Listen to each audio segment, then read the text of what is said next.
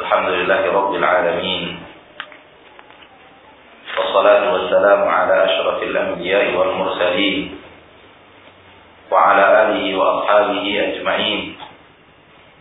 أشهد أن لا إله إلا الله وحده لا شريك له وأشهد أن محمدا عبده ورسوله صلى الله عليه وعلى آله وأصحابه ومن تبعهم بإحسان إلى يوم الدين. وسلم تسليما كثيرا أما بعد الحمد لله disyukur kepada Allah Subhanahu wa taala yang kembali mempertemukan kita di majlis-majlis tauhid setelah sebelumnya wa taala mentakdirkan bahwa majlis kita yang lalu tidak bisa kita laksanakan karena hal yang mungkin diketahui oleh ikhwan dan akhwat. Dan alhamdulillah pada kesempatan kali ini Allah Subhanahu wa taala masih memberikan kesempatan kita untuk melanjutkan kajian-kajian kita bersama kitab Kasyfus Syubhat. Sedikit kita mengulang apa yang kita sampaikan pada dua pekan yang lalu bahwa Sesungguhnya Al-Quranul Karim menyatakan kepada kita sangat tegas bahwa orang kufar Quraisy mengetahui Allah Subhanahu wa taala. Di dalam ayat yang sangat banyak mereka mengakui apabila mereka ditanya siapa yang memberi rezeki kepada kalian dari langit dan dari bumi mereka akan menjawab Allah kalau ditanya kepada mereka, siapa yang menghidupkan, siapa yang mematikan, mereka akan menjawab, Allah.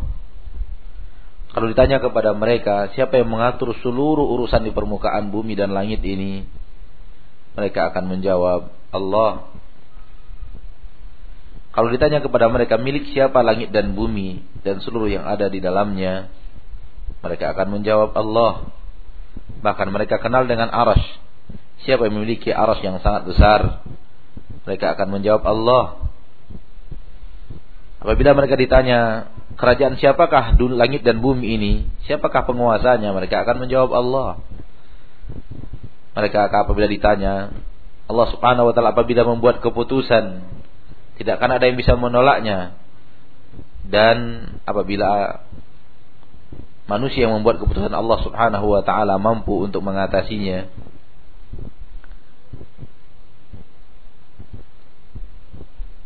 Apabila ditanya kepada mereka siapa yang mengatur langit, siapa yang mengatur matahari, bulan, mereka akan menjawab Allah. Menunjukkan bahwa orang-orang musyrikin Mekah mengetahui Allah Subhanahu wa taala. Dengan pengetahuan yang seperti itu Nabi Muhammad sallallahu alaihi wasallam tidak mengakui mereka sebagai seorang muslim Nabi Muhammad sallallahu alaihi wasallam mengajak mereka untuk masuk agama Islam. Karena inti daripada agama Islam itu tidak mereka datangkan dan tidak mereka penuhi yaitu kalau Anda tahu bahwa semua adalah semuanya adalah milik Allah, kalau Anda mengerti bahwa langit dan bumi ini milik Allah, kalau Anda mengerti bahwa hanya Allah yang menghidupkan dan mematikan, kalau Allah kalau Anda tahu dan mengerti bahwa Allah Subhanahu wa taala yang mengatur perjalanan matahari dan bulan. Dan Allah Subhanahu wa taala penguasa penguasa segala sesuatu, pemilik segala sesuatu, lalu kenapa kalian menyekutukan Allah dengan sesuatu? Dan pengakuan mereka tentang Allah dan pengenalan mereka tentang Allah seperti itu tidak diakui oleh Nabi Muhammad SAW dengan dalil Nabi Muhammad SAW memerangi orang-orang kufar Quraisy Nabi Muhammad memerangi orang kufar Quraisy pertanda pengakuan mereka, pengetahuan mereka seperti itu, belum lagi memasukkan mereka ke dalam agama Islam. Kita lanjutkan pembacaan daripada kitab Kasyfus Syubhat. Fa idza tahaqqaqta annahum muqirruna bihadza Apabila telah jelas bagimu bahwa mereka yaitu orang-orang kufar Quraisy mengakui semua ini. Semua keterangan yang kita sebutkan tadi telah diakui oleh mereka dengan dalil adanya ayat Al-Quran yang menerangkan bahwa mereka mengakui itu. Wa annahu lam yudkhilhum fit tauhid. Akan tetapi yang demikian itu belum lagi memasukkan mereka kepada tauhid. Alladhi da'ahum ilaihi Rasulullah sallallahu alaihi wasallam. Yang mana Nabi mengajak mereka, berdakwah kepada mereka Sallallahu Alaihi Wasallam mengajak mereka kepada tauhid tersebut. Sudah demikian pengakuan mereka tentang Allah, Nabi Muhammad belum mengakui dan masih mengajak mereka untuk bertauhid dan tidak mengakui tauhid mereka dan tidak menganggap mereka bertauhid. Arafta wa arafta anna tauhid dan engkau akan tahu bahwasanya tauhid alladhi jahaduhu yang mereka ingkari huwa tauhidul ibadah. Dia adalah tauhid dalam ibadah alladhi yusammihil musyrikuna fi zamanina al-i'tiqad yang mana orang-orang musyrikin di zaman kita menamakannya i'tiqad. I'tiqad. Nanti kita terangkan insyaallah. Kama kanu yad'una Allah lailan wa nahara. Mereka beribadah kepada Allah, berdoa kepada Allah siang dan malam, summa minhum kemudian di antara mereka man yad'ul malaikah ada juga yang berdoa kepada malaikat li ajli salahihim wa qurbihim minallah. Dikarenakan mereka mengira bahwa malaikat itu orang yang sangat saleh, sangat dekat kepada Allah. Au yad'u rajulan salihan. Atau ketika mereka berdoa kepada Allah siang dan malam, mereka juga berdoa untuk dan kepada lelaki yang saleh. Seperti Lata, mislul Lata. Au nabiyan atau mereka berdoa kepada seorang nabi, misla Isa, seperti Isa. Pada bait ini beliau beliau rahimahullah taala Imam Muhammad bin Abdul Wahab rahimahullah ingin menekankan kembali kepada kita bahwa pengakuan terhadap tauhid rububiyah saja tidak cukup untuk memasukkan seseorang ke dalam Islam sampai kemudian mereka benar-benar mengikhlaskan seluruh tauhid kepada Allah tabaraka wa taala dan yang paling utama daripada tauhid itu adalah tauhid ibadah atau yang dikenal dengan tauhid al-uluhiyah. Penyelewengan terhadap tauhid uluhiyah ketika ibadah itu hanya Allah yang berhak untuk menerimanya. Kemudian ibadah tersebut kita selewengkan, kita berikan, kita sampaikan kepada sesuatu selain Allah itulah sebenarnya syirik. Dan ketika mereka melakukan itu mereka telah mengikis tauhid dalam hidup mereka dan betul-betul keluar daripada tauhid. Sampai benar-benar mereka menjalankan tauhid ibadah. Sampai benar-benar mereka dalam seluruh peribadatan ketaatan dalam seluruh ketaatan mereka hanya Allah satu-satunya tujuan daripada ibadah tersebut. Dan ibadah seperti yang kita ketahui sangat banyak. Dan yang paling banyak manusia terjerat ke dalam penyelewengan daripada ibadah adalah doa, permintaan. Maka lihat manusia-manusia yang meminta kepada selain Allah Subhanahu wa taala maka sungguh mereka terjerat di dalam syirik. Mereka terjerat ke dalam lawan daripada tauhid. Mereka terjerat ke dalam sesuatu yang bisa mengeluarkan mereka dari agama Islam ketika mereka meminta sesuatu kepada selain Allah Subhanahu wa taala. Dan lihat dalam kehidupan kita ikhwani wa akhwati fi din rahimani wa rahimakumullah betapa banyaknya kaum muslimin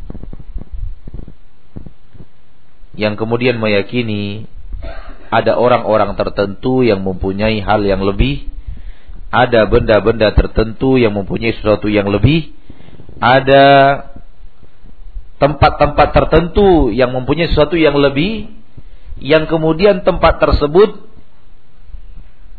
di mana mereka datang ke sana, meminta ke sana, meminta dari orang tersebut, meminta dari tempat tersebut, meminta dari benda tersebut sesuatu.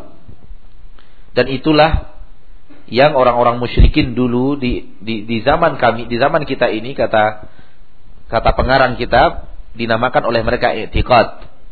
Dinamakan mereka i'tiqad. Dulu apabila orang punya sesuatu yang dalam ini ini ungkapan dari pengarang, apabila ada orang memiliki sesuatu yang aneh, yang hebat, yang luar biasa, orang-orang di zamannya mereka, di zamannya pengarang buku menamakan bahwa orang ini punya i'tiqad.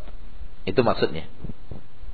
Maksudnya adalah kalau ada orang yang bisa memiliki sesuatu yang luar biasa, dahulu orang-orang di zaman yang pengarang kitab Syekh Muhammad mengatakan orang itu di dalamnya ada etikat. Artinya ada sesuatu di dalam dirinya. Ada sesuatu di dalam dirinya. Dan mungkin di zaman kita sekarang dinamakan dengan karomah, dinamakan dengan uh, berkah dinamakan dengan ya ada sesuatu di dalam jiwanya yang bisa kita minta daripadanya. Hah? Apa namanya? Ya, kesaktian dan segala macam. Ya, manusia punya punya sesuatu yang lebih. Ini adalah penekanan, penekanan bahwa doa mereka kepada sesuatu selain Allah menghapuskan seluruh doa mereka kepada Allah siang dan malam. Permintaan mereka kepada sesuatu selain Allah menghapuskan seluruh permintaan mereka kepada Allah siang dan malam. Minta kesembuhan kepada sesuatu selain Allah menghapuskan segala pengantungan diri mereka dalam kesembuhan kepada Allah siang dan malam. bernazar kepada sesuatu selain Allah menghapuskan seluruh nazar mereka kepada Allah Subhanahu wa taala siang dan malam. Yang ingin beliau sampaikan adalah jangan tertipu dengan ibadah yang ada apabila syirik masih bercokol di dalam jiwa kita. Dan dalam masalah ini saya selalu ingat akan nasihat guru kita Buya Jufri rahimahullah beliau mengatakan tauhid yang sangat banyak apabila dimasuki oleh syirik besar walaupun sedikit maka tauhid hilang. Tidak ada gunanya. Dan tidak akan bermanfaat. Kemudian beliau membawakan permisalan. Bagaikan bagaikan orang yang punya susu murni satu belanga sebuah wadah yang sangat banyak susu murni yang penuh dengan manfaat. Lalu dimasukkan ke dalamnya sebesar kuku manusia ini kotoran manusia.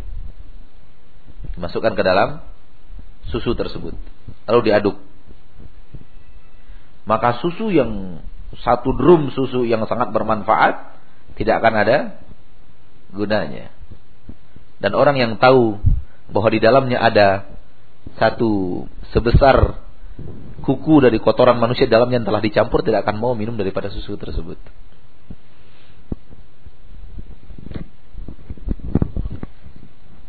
Orang-orang akan terjerat ke dalam kesyirikan dikarenakan kesolehan dikarenakan kesolehan. Sebagian mereka berdoa kepada malaikat, sebagian mereka berdoa kepada lelaki yang saleh seperti Lata atau seorang nabi seperti Nabi Isa alaihi salam. Dan ini telah saya terangkan pada kesempatan kita yang lalu bahwa sesungguhnya yang paling banyak menjerat orang ke dalam kesyirikan adalah apabila mereka berlebihan dalam mencintai orang orang saleh. Kita lanjutkan perkataan daripada Syekh Muhammad bin Abdul Wahab. Wa arafta anna Rasulullah SAW qatalahum. Dan kamu tahu bahwasanya Rasulullah sallallahu alaihi wasallam memerangi mereka ala hadza syirki. Memerangi mereka orang Quraisy di atas kesyirikan ini. Mereka melakukan kesyirikan berdoa kepada selain Allah. Meminta rezeki kepada selain Allah. Meminta manfaat kepada selain Allah, minta datangkan mudarat kepada selain Allah, bersamaan dengan pengakuan mereka kepada Allah Subhanahu wa taala dengan ayat-ayat yang telah disebutkan tadi, Rasulullah tetap memerangi mereka di atas kesyirikan yang terjadi. Walaupun mereka ber, selalu bergelimang dengan ibadah. Namun mereka mempunyai syirik, Rasulullah tetap sallallahu alaihi wasallam memerangi mereka. Wada'ahum ila ikhlasil ibadati lillahi wahda. Nabi sallallahu alaihi wasallam selalu mengajak mereka untuk mengikhlaskan seluruh ibadah hanya kepada Allah satu-satunya. Jadi tidak sempurna Islam kita kalau kemudian ada masih ada ibadah kita yang kita berikan kepada selain selain Allah. Tidak sempurna tauhid, tidak sempurna ibadah, tidak sempurna ketaatan kita kepada Allah Subhanahu wa taala dan tidak akan sempurna akidah kita, tidak sempurna Islam kita kalau masih ada cabang ibadah yang kita persembahkan kepada selain Allah. Satu saja menghanguskan semuanya.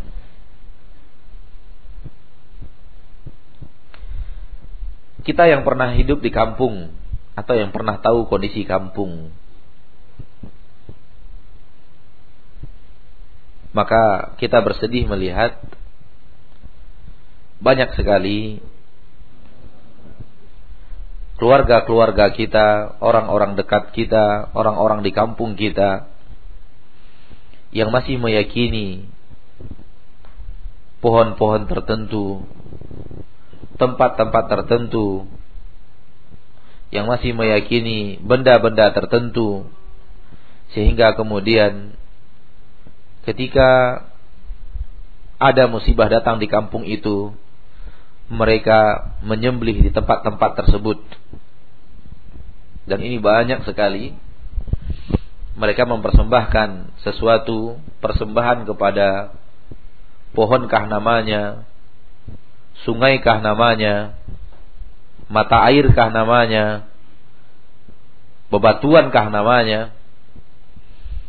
Dan di dalam sebuah berita di media elektronik saya melihat lupa saya namanya di salah satu tempat di Sumatera Barat. Itu di atas bukit mereka ada sebuah batu yang secara sepintas dilihat seperti tubuh seorang manusia. Tapi tidak begitu jelas. Setiap kemarau datang dan apabila kemarau itu panjang penduduk kampung itu yakin bahwa mereka harus menyembelih seekor sapi di depan batu tersebut.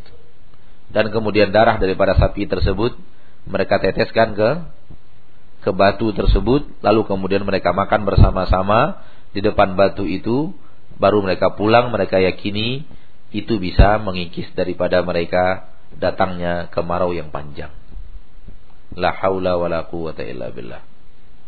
Apabila hal yang seperti ini ada di negeri kita di kampung kita maka merupakan kewajiban bagi kita sebenarnya untuk bertekad sebelum berbuat untuk kembali mengingatkan saudara-saudara kita, ikhwan-ikhwan kita, keluarga-keluarga kita yang juga punya hubungan tali darah kepada kita dengan kita untuk jauh daripada hal-hal yang seperti itu.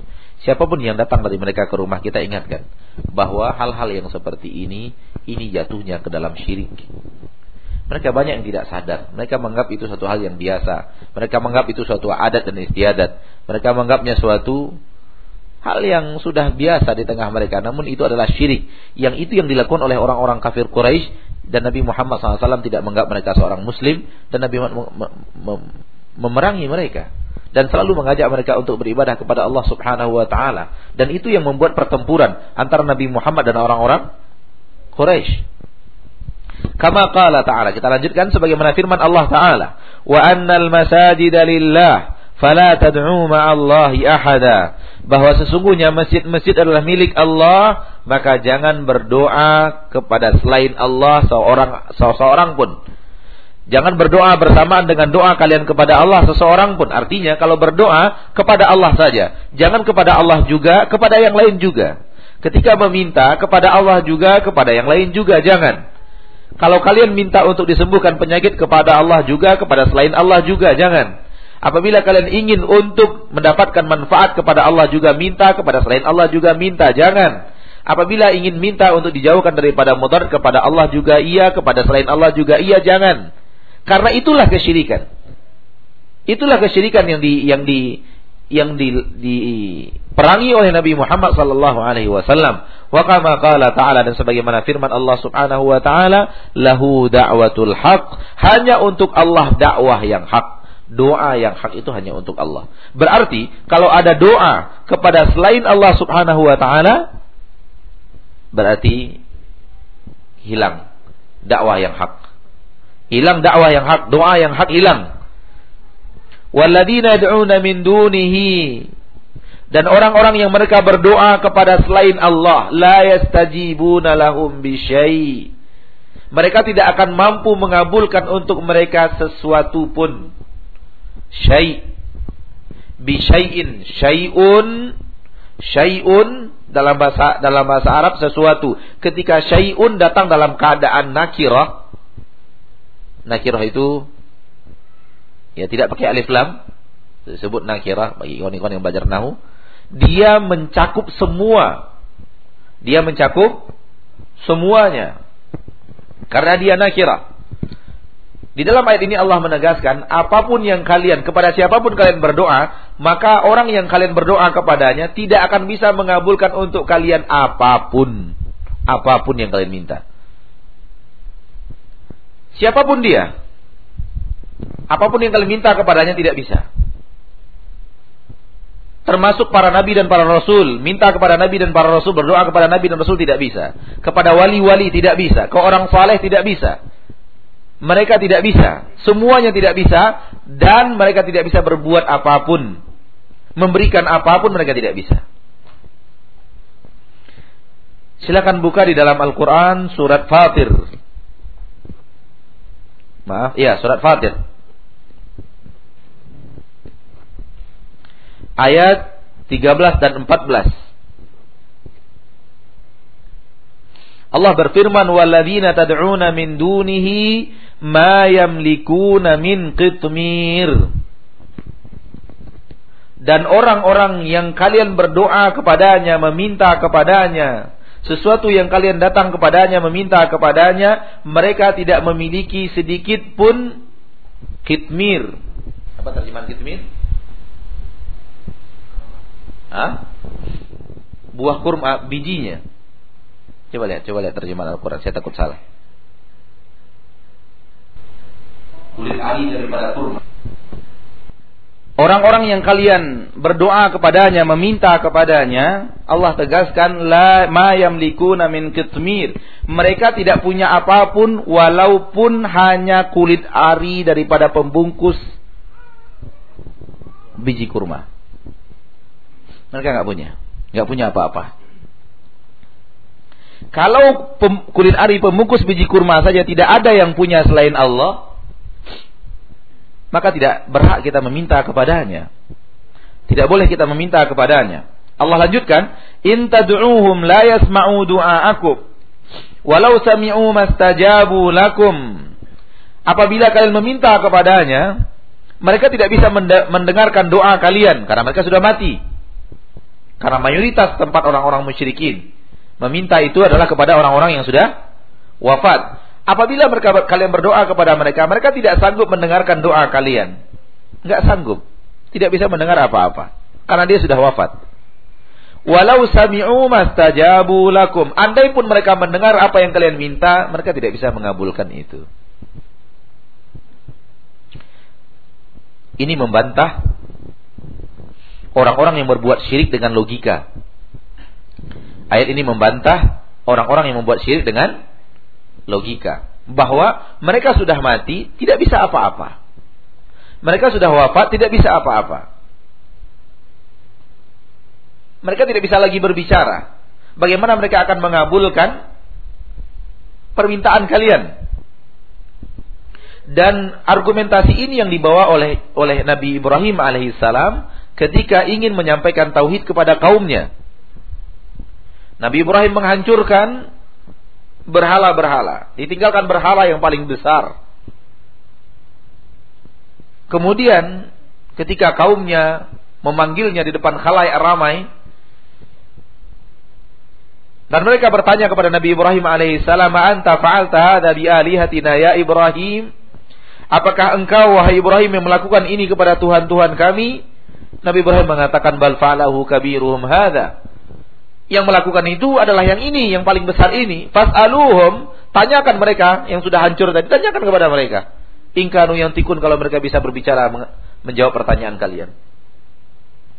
Nabi Ibrahim membantah kesyirikan kaumnya dengan logika berpikir manusia yang sehat. Batu tidak bisa berbicara. Sebagaimana orang wafat tidak bisa berbicara. Batu tidak bisa mendengar. Sebagaimana orang wafat tidak bisa mendengar. Lalu kaumnya mengatakan, "Lakon alim tama haula yantiqun." Kamu tahu wahai Ibrahim mereka tidak bisa berbicara. Langsung Nabi Ibrahim datang dengan hujah yang lebih kuat. Kenapa kalian ber, ber, ber, beribadah yang tidak bisa berbicara, tidak bisa mendengar, tidak bisa mendatangkan manfaat dan mudarat kepada kalian? Kenapa itu yang kalian minta? Kepada kenapa kepada mereka kalian berdoa. Di dalam ayat yang lain, surat Al-Aqaf dalam surat Al-A'raf ayat 184 Innal ladina tad'una min dunillahi ibadun amsalukum Sesungguhnya orang-orang yang kalian berdoa kepadanya, meminta kepadanya, hamba-hamba Allah seperti kalian. Mereka juga hamba-hamba seperti kalian. Lalu kenapa kali pada kalian kepada mereka kalian meminta di saat mereka itu juga hamba-hamba seperti kalian? Dia dan kita sama. Sama-sama hamba Allah Subhanahu wa taala. Sama-sama meminta kepada Allah Subhanahu wa taala. Lalu kenapa dia dilebihkan dan bisa memberikan sesuatu kepada kita?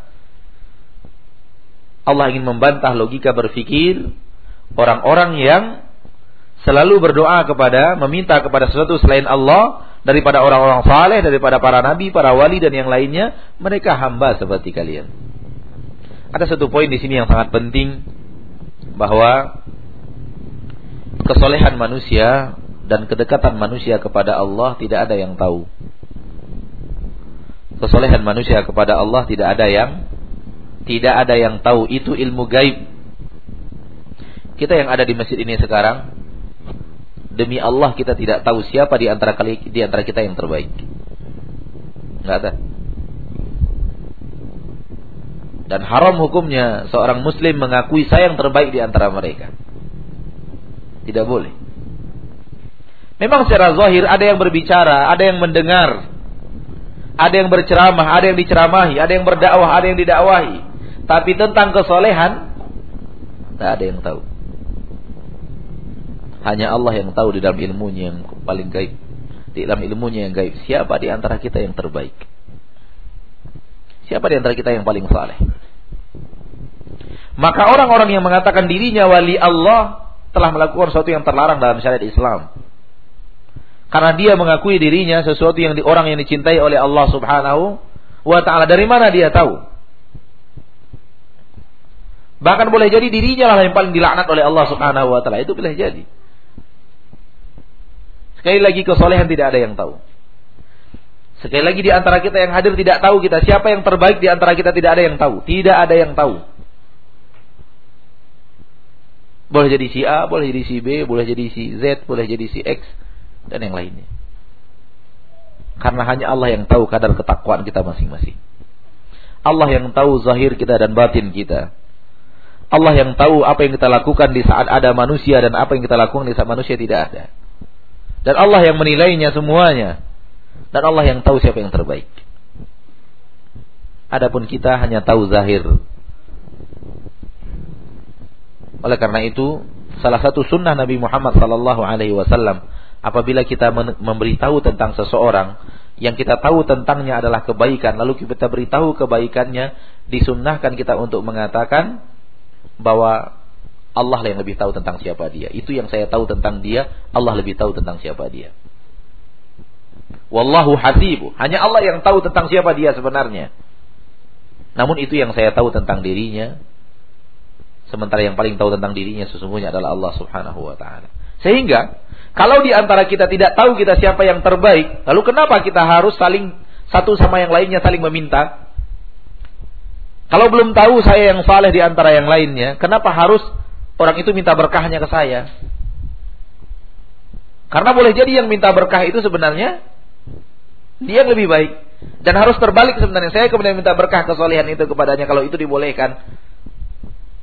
Berhubung tidak ada yang tahu, maka tidak ada di antara manusia. Kalian semuanya ibadun amfalukum. Semuanya hamba-hamba seperti kita. Sama sederajat. Kita sekarang semuanya satu level. Orang yang sedang berpacu, berkompetisi untuk sampai ke ridho Allah, sampai ke surga Allah. Dan tidak tahu di antara kita siapa yang paling depan. Kadang-kadang kita didatangi oleh seorang ikhwan dan berkata, Ustadz, saya baru kenal dakwah ini. Saya baru dengar. Sementara umur saya sudah sekian banyak sekian. Saya baru tahu saya baru mulai merintis dari awal. Saya baru mulai mengaji. Saya sudah terlambat dia mengatakan saya sudah terlambat saya selalu menjawab Pak tidak ada yang terlambat Kenapa tidak ada yang terlambat? Karena tidak ada di antara kita yang tahu siapa yang sudah sampai ke garis finish. Tidak ada di antara kita yang tahu siapa yang di antara kita yang sampai ke garis. Dan surga bisa diraih oleh orang-orang yang ikhlas kepada Allah walaupun beberapa detik, beberapa menit sebelum wafatnya datang. Dan orang-orang yang di permukaan bumi seumur hidupnya beramal saleh malah mencampakkannya ke neraka ketika niatnya salah. Seperti yang telah kita ketahui bersama tentang tiga orang yang pertama kali dipanggang di neraka Allah. Adalah orang-orang yang hidupnya dihiasi oleh amal saleh dan semua orang mengakui kesolehannya. Tapi itu menjadi penghuni neraka yang pertama. Lalu lihat seorang lelaki pembunuh yang ingin bertaubat kepada Allah Subhanahu wa taala diciptakan Nabi Muhammad sallallahu alaihi wasallam beberapa saat saja sebelum kematiannya dia bertaubat menjadi penduduk neraka, menjadi penduduk surga Allah Subhanahu wa taala. Maka tidak ada di antara kita yang terlambat karena belum ada yang sampai ke final kita belum ada sampai yang final. Kalau sudah ada yang sampai ke final, baru kita kemudian mengatakan ini terlambat. Jadi di sini Allah mengatakan semua mereka itu hamba seperti kalian. Fad'uhum falyastajibu lakum in kuntum shadiqin. Berdoalah mereka kalau mereka bisa mengabulkan untuk kalian. Tidak akan bisa. Di dalam surat Al-Ahqaf ayat ayat 5 diterangkan, "Wa man adhallu mimma yad'u min dunillah man la yastajibu lahu ila yaumil qiyamah wa hum an du'aihim ghafilun. Siapa lagi yang paling sesat daripada orang-orang yang berdoa kepada selain Allah? Namun dia berdoa kepada orang yang tidak mampu mengabulkan untuknya doa tersebut sampai hari kiamat. Siapa yang lebih sesat daripada itu? Minta kepada batu, minta kepada air, minta kepada pohon, minta kepada Hal-hal seperti itu tidak bisa mengabulkan apa pun. Wahum an du'aihim wafilun. Sementara mereka lalai dan tidak tahu tentang doa-doa yang mereka persembahkan kepada orang yang mereka minta kepadanya tersebut. Gak tahu apa-apa. Banyak sekali ayat melarang kita kaum muslimin dan muslimat mempersembahkan doa menunjukkan bahwa yang paling banyak menjerat manusia dalam kesyirikan itu adalah doa. Doa di sini artinya bukan doa begini tapi permintaan. Tapi adalah permintaan. Dan orang-orang yang meyakini dukun cilik seperti yang ditanyakan pada kesempatan yang lalu karena meyakini di jiwanya ada sesuatu. Itu kesyirikan waliyadzubillah. Ya, itu kesyirikan waliyadzubillah. Karena mereka meminta kesembuhan dan permintaan kesembuhan itu sebenarnya datangnya dari dari Allah bukan dari manusia. Namun lihat berapa puluh ribu manusia yang terjerat dalam kesyirikan seperti itu. Semoga Allah Subhanahu wa taala mengembalikan kaum muslimin kepada pemahaman tauhid yang hak. Amin ya rabbal alamin. Ikhwani wa akhwati rahimani wa rahimakumullah. Dan ujian percobaan tersebut akan semakin kuat di saat kita ditimpa musibah. Ujian tersebut akan semakin kuat di saat kita ditimpa musibah. Sekarang dalam keadaan sehat, semua berjalan baik-baik, semua berjalan sehat. Tapi di saat kita ditimpa sebuah musibah yang membuat kita bingung. Katakanlah, la qaddarahullah semoga Allah tidak terjadi. Anak kita terserang penyakit yang aneh. Yang seluruh dokter angkat tangan. Lalu tiba-tiba ada orang yang menawarkan di samping rumah saya ada orang yang pandai loh. Cinta kita kepada anak ketika itu dijadikan oleh syaitan sebagai batu pijakan yang besar mendorong kita untuk mengiyakan datangnya ajakan tersebut. Maka dari sini dari sekarang tanamkan bahwa sesulit apa pun kondisi Allah sedang menguji kita agar tauhid kita bertahan sampai akhir daripada hayat kita. Kita lanjutkan perkataan daripada beliau. Wa tahaqqaqta anna Rasulullah SAW qatalahum. Dari situ fahamlah engkau bahwasanya Rasulullah sallallahu alaihi wasallam memerangi mereka liyakuna du'a'u kulluhu lillah agar kemudian seluruh doa dan permintaan semuanya hanya diarahkan kepada Allah, ditujukan kepada Allah. Wadzabhu kulluhu lillah. Seluruh sembelihan harus dilakukan semuanya hanya karena Allah. Wan nadru kulluhu lillah. Seluruh nazar harus dilakukan semuanya hanya karena Allah. Wal istighatsatu kulluha billah. Seluruh istighatsah harus semuanya kepada Allah Subhanahu wa taala. Wa jami'u anwa'il ibadah kulluha lillah, kulliha lillah dan seluruh cabang-cabang dan macam-macam daripada ibadah semuanya harus untuk Allah Subhanahu wa taala.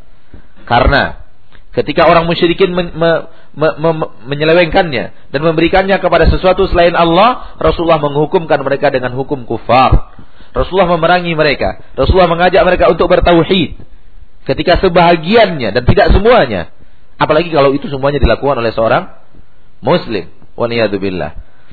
Wa arafta anna iqrarahum bi tauhid rububiyyah lam yudkhilhum fil Islam. Taulah engkau bahwasanya pengakuan mereka tentang tauhid rububiyah Allah yang mencipta, Allah yang memberikan rezeki, Allah yang menghidupkan dan mematikan, Allah pemilik seluruh bumi dan langit, Allah yang mengatur perjalanan dunia dan seisinya. Semuanya itu tidak akan memasukkan mereka ke dalam agama Islam. Wa anna qasdahumul malaika wal anbiya wal awliya. Dan ketika mereka menginginkan malaikat, nabi dan para wali, yuriduna syafa'atahum. Mereka menginginkan daripada mereka syafaat. Wa taqarrubu bidzalik. Dan mereka ingin mendekatkan diri mereka kepada Allah dengan syafaat-syafaat daripada malaikat, para nabi dan para wali huwallazi ahalla dima'ahum wa. Itu yang membuat halalnya darah darah orang-orang musyrikin Mekah dan harta-harta mereka untuk dijadikan ghanimah, harta rampasan perang. Arafta hina idin, taulah engkau ketika itu at-tauhid alladzi da'at ilaihi rusul. Tauhid yang telah di yang telah diajak, yang telah uh, yang mana para nabi telah mengajak manusia kepadanya. Wa aba wa aba 'anil iqrar bihil musyrikun dan orang-orang musyrikun enggan untuk mengakuinya. Wahada at-tauhid huwa makna qaulika la ilaha illallah. Tauhid yang seperti ini itulah sesungguhnya makna daripada perkataanmu la ilaha illallah fa innal ilaha indahum sesungguhnya ilah di sisi mereka huwa alladhi yuqsadu li ajril umur. Ilah di sisi mereka adalah orang-orang yang dituju karena ada sesuatu permintaan. Sawa'an kana malakan. Boleh jadi yang mereka minta itu adalah malaikat. Au nabiyan atau nabi. Au waliyan atau wali. Au syajaratan atau pohon. Au qabran atau kuburan. Au jinniyan atau jin. Lam yuridu annal ilahu wal khaliqur raziqul mudabbir. Yang mereka inginkan dengan ilah itu bukanlah Allah yang maha pemberi rezeki dan maha mengatur fa innahum ya'lamun anna dzalika lillahi wahdah wa inna billahi ma ya'nil musyrikina fi dan sesungguhnya mereka mengetahui bahwa sesungguhnya pencipta, pemberi rezeki, pengatur Allah satu-satunya. Kalau itu yang mereka inginkan dari kata-kata ilah, hanya pencipta, pemberi rezeki dan pengatur, mereka tahu itu hanya Allah satu-satunya. Akan tapi yang mereka maksudkan dengan ilah dari adalah apa yang dimaksud oleh orang musyrikin di zaman kita dengan lafaz sayyid. Dengan lafaz sayyid. Yang dimaksud oleh beliau adalah yang dimaksudkan oleh beliau adalah bahwa kuburan-kuburan orang-orang yang dianggap wali di zaman Imam Muhammad di, di zaman mereka di kata itu di saat itu dikatakan kuburan Sayyid fulan. Kuburan Sayyid fulan. kuburan Sayyid Fulan. Ya kalau di zaman kita mungkin kuburan wali Fulan, kuburan wali Fulan, kuburan wali Fulan. Kalau di zaman mereka, pengarang buku Syekh Muhammad dikatakan Sayyid. Kata-kata Sayyid bermakna kuburan yang lebih daripada sekedar kuburan biasa. Kuburan tempat kita meminta, tempat kita begini, tempat kita begitu. Ikhwani wa akhwati fid din, rahimani wa rahimakumullah. Rahimani wa rahimakumullah jami'an. Kembali beliau menekankan kepada kita di dalam beberapa kalimat yang telah kita baca sesungguhnya mereka orang-orang musyrikin Mekah bukannya tidak kenal kepada Allah. Pengenalan mereka kepada Allah diakui oleh Al-Qur'anul Karim. Akan tetapi di samping mereka beribadah kepada Allah, mereka pun beribadah kepada selain daripada Allah. Di samping mereka mempersembahkan ibadah mereka kepada Allah, mereka juga mempersembahkan ibadah mereka kepada selain Allah. Dan itulah yang telah menjerumuskan mereka ke dalam kesyirikan. Dan mudah-mudahan apa yang kita bisa baca, bisa kita fahami, dan bisa kita amalkan, dan bisa kita jauhi segala kesyirikan. Dan seluruh ibadah apa pun jenisnya, kita hanya berasakan serahkan kepada Allah subhanahu wa ta'ala. Dan kita tidak berikan kepada sesuatu apa pun selain Allah tabaraka wa taala agar kita menjadi orang-orang yang benar-benar menyempurnakan kalimat la ilaha illallah. Dan kita lanjutkan insyaallah setelah salat isya.